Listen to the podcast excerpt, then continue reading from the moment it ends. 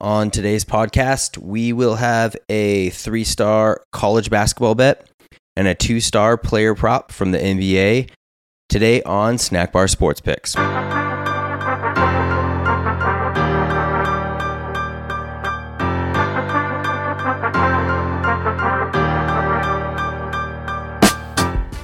All right, good morning, everybody.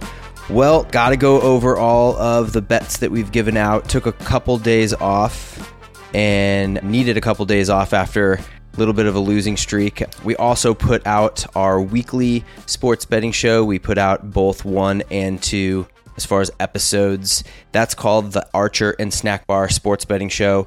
On that show, we're just going to kind of go over the sports betting world. It'll probably be anywhere between 30 minutes to an hour long, and we'll dive into certain subjects in the sports betting world and kind of go over our strategies a little bit and just get to know us, us being Jake and Scott or Archer and Snack Bar, and how we run this business, You Bet Smart.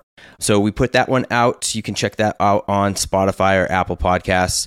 So that's why I kind of took a couple days off for this one, just to take a day off, regroup since haven't been doing that great last week. But we're getting back on the horse. But we do have to go over the picks that we gave out, even though it's going to hurt. It's embarrassing, but we got to go over them. It's important to go over bets that you lose too, so you can learn and grow for them. So we went one in four since the last podcast. I didn't go over Thursday's bets or Friday's bets, so just going to go over those and on the weekend too. So we went 1 and 4, we're 8 and 12 overall on the podcast. We got to get that back. We lost the Napoli Juventus one. We really thought that Juventus was going to buckle down on the D, but they didn't. Napoli ended up scoring 5. So we lost that under. We lost the